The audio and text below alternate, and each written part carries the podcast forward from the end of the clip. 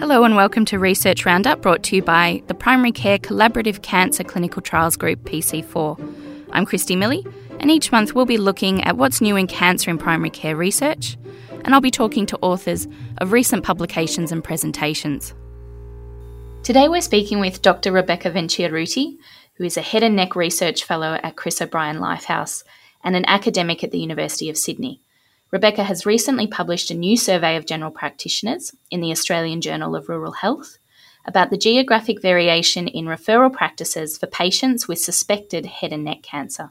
Welcome, Rebecca. Thanks for having me. So, I understand that this study has been years in the making, and if I remember right, I'm pretty sure it's part of your PhD. So, could you give us a little bit of background on how you got into this area of research, as well as some background on the study itself? Sure. So I originally trained as a dietitian, but I found myself really drawn to the research side of healthcare. And so when I was working as a research officer in head and neck radiation oncology, I would sit in in the MDT meetings and became really aware of the challenges that regional and rural patients face in being diagnosed and treated for head and neck cancer and also for the follow-up care that they receive which can last for many years after their treatment. Head and neck cancer is quite a complex cancer. It's relatively uncommon, and so it's managed by specialist clinicians in large, high volume centres, which tend to be in major cities. And so this requires significant travel by patients, which can be quite off putting and lead to delays in diagnosis and treatment, or patients choosing not to undergo any treatment at all.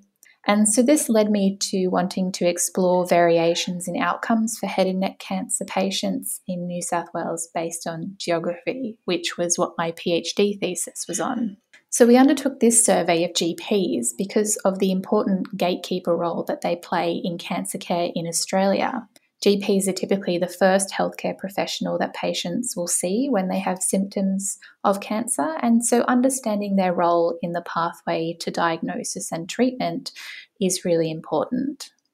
I always like where you just mentioned there having a gatekeeper system. When people say that, I always think about, you know, GPs literally standing at a gate, you know, like Gandalf, you shall not pass. I don't know why it does that, but it, does that for me. and you bring up a, you know, a really good point there that, you know, GPs are an important resource to understand the differences in how patients with symptoms of head and neck cancer are treated in rural and metro areas. So, how did you actually go about asking GPs for their opinions? So, like with any survey, uh, the design of the survey was the most challenging part. Um, so we had to design a completely new survey because there's there's really no instrument out there that could uh, really capture what we wanted to look at, which was the decisions that GPs would make regarding referral of patients with symptoms suggestive of head and neck cancer. So we got together a study team which consisted of a cancer epidemiologist, head and neck surgeons, and an academic GP. And we constructed a clinical scenario of a patient who presented to their GP with what we call red flag symptoms, which are suggestive of head and neck cancer. And so this was based on clinical expertise and we piloted this among some other GPs before we actually surveyed our population. We surveyed GPs in a metropolitan primary healthcare network and a regional primary healthcare network, uh, and this mirrored the geographic locations that I was sampling uh, for other studies in my PhD. And we asked the GP participants in response to this clinical scenario to tell us which specialist they might refer the patient to and why, whether and how they might facilitate an appointment with a specialist, to give an estimate of how long a patient might wait to be seen based on their own practice experience, and any actions they might take to fast track an appointment. We also asked GPs to rate the importance of various patient and health system factors that they thought could affect the diagnostic interval. So that's the time between first presentation to a healthcare professional and the diagnosis of cancer. And finally, we asked GPs to tell us which guidelines or resources they might use in clinical practice. to guide decision making about referral for suspected cancer and how useful they found them in their clinical practice. So that actually probably took the most amount of time and took a lot of refinement going between the epidemiologists, the surgeons, the GP. So lots of uh, little refinements along the way. And we ended up calling it a, a bit of a bespoke survey to fit our needs. I also like the word bespoke. Very nice. and I think the other thing that it's nice to hear you say is that you actually included an academic GP as part of that project team because, from my experience, it's quite surprising how much research is sometimes actually done that's directed at GPs but doesn't involve them in the development of, you know, a survey design or a research study design and it's just expected that they'll participate when they're asked. So I think it's wonderful that you really brought primary care and GPs in right at the start of your study. Yeah, and it reminds me a bit of when you're working with consumers and, you know, one of those catchphrases, nothing about us without us. So we thought it was really important from the beginning to get input from from the end users as soon as we could. And so speaking of end users, you were able to survey nearly 2000 GPs across New South Wales. Do you want to take us through, you know, the key results that came out of that survey and your engagement with them?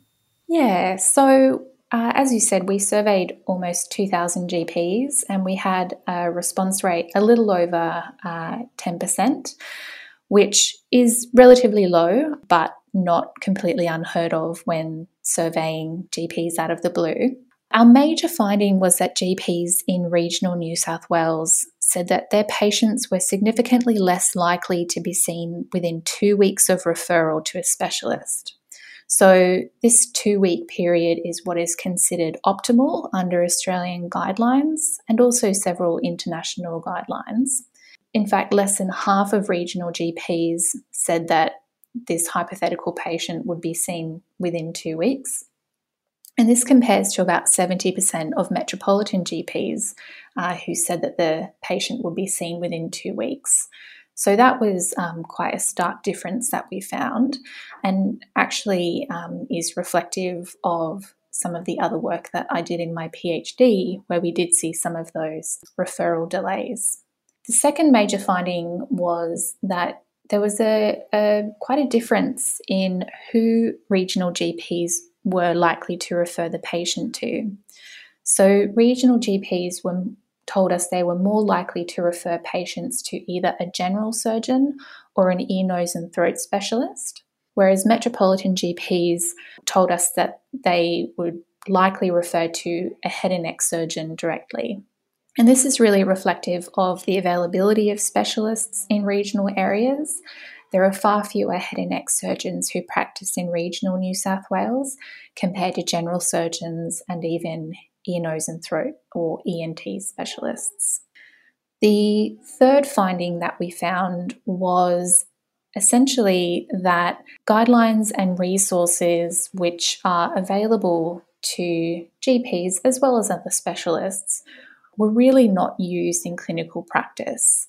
There was low awareness about some of the guidelines and resources that are available, and among the GPs who were aware of these guidelines few of them found them particularly useful in clinical practice. And GPs are really going to medical updates in, in clinical magazines or general practice journals to find information. So there was, I'd be hesitant to say a lack of awareness, but I think that there is an, perhaps an underutilization of these resources or, or guidelines in primary care be interested in our last question, which is always about next steps, how your team might think about improving, you know, utilization of those resources. We have a wide disparity in treatment outcomes between rural and metro uh, patients in New South Wales. And what do you think are the key factors that are at the core of this issue that need to be addressed? So, one of the key issues is simply workforce due to the nature of head and neck cancer, it's a, a, really good example. It's a cancer that is relatively uncommon. Um, you know, it's often mistaken for brain cancer, for example, um, and it's managed at high volume centres in, in major cities, and particularly for surgical procedures. Outcomes tend to be better among patients who are treated at high volume centres. So that makes sense. But it means that patients face an access issue. Patients will either have to wait a long time to see a specialist who might come up every few months to the regions, or they have to travel over perhaps several days to an appointment in a major city, which can be quite overwhelming for patients in, in regional New South Wales um, who perhaps aren't used to travelling such a long distance. And it's quite expensive as well when you factor in things like accommodation, transport, as well as the appointment costs. So, there are ways in which this can be overcome, for example, by having specialists fly in and fly out, uh, providing regular clinics at regional hubs in New South Wales. There are several examples of this happening with Sydney and Newcastle specialists going out to the regions. Secondly, I think there may be an under awareness of, of head and neck cancer. As I mentioned just before, it's often mistaken for brain cancer, which are treated by different specialists, and perhaps the appropriate referral pathways that facilitate a prompt diagnosis uh, could be better publicised. Uh, we found in our study that GPs weren't necessarily aware of some of the government resources for referral pathways, and if they did, they didn't find them particularly useful. So perhaps some of the communication and implementation strategies of guidelines might be worth revisiting to increase awareness and use in practice. And what do you think are the wider implications of this study for primary care in both settings that you've looked at, rural and remote, across Australia? So I think it goes back to that thing of the important role that GPs play in coordination of cancer care. So looking at cancer as a more, more general issue, GPs are involved from screening and diagnosis to perhaps managing patients when they're in treatment, uh, follow up, and survivorship care. And I think recognizing that critical role that GPs play in the whole cancer care journey, um, if we can involve primary care in the design and delivery of interventions that aim to improve the referral pathways, not just for diagnosis, but also for any other issues that might come up in treatment or in survivorship care. I think that's probably going to be one of the ways that we might be able to minimize any variation in outcome and improve the patient experience. We do sometimes hear that patients get referred to many different doctors when they have various issues. And taking head and neck cancer as an example, you know, patients may be seeing, you know, three or four different doctors, not to mention the nurses and, and allied health professionals.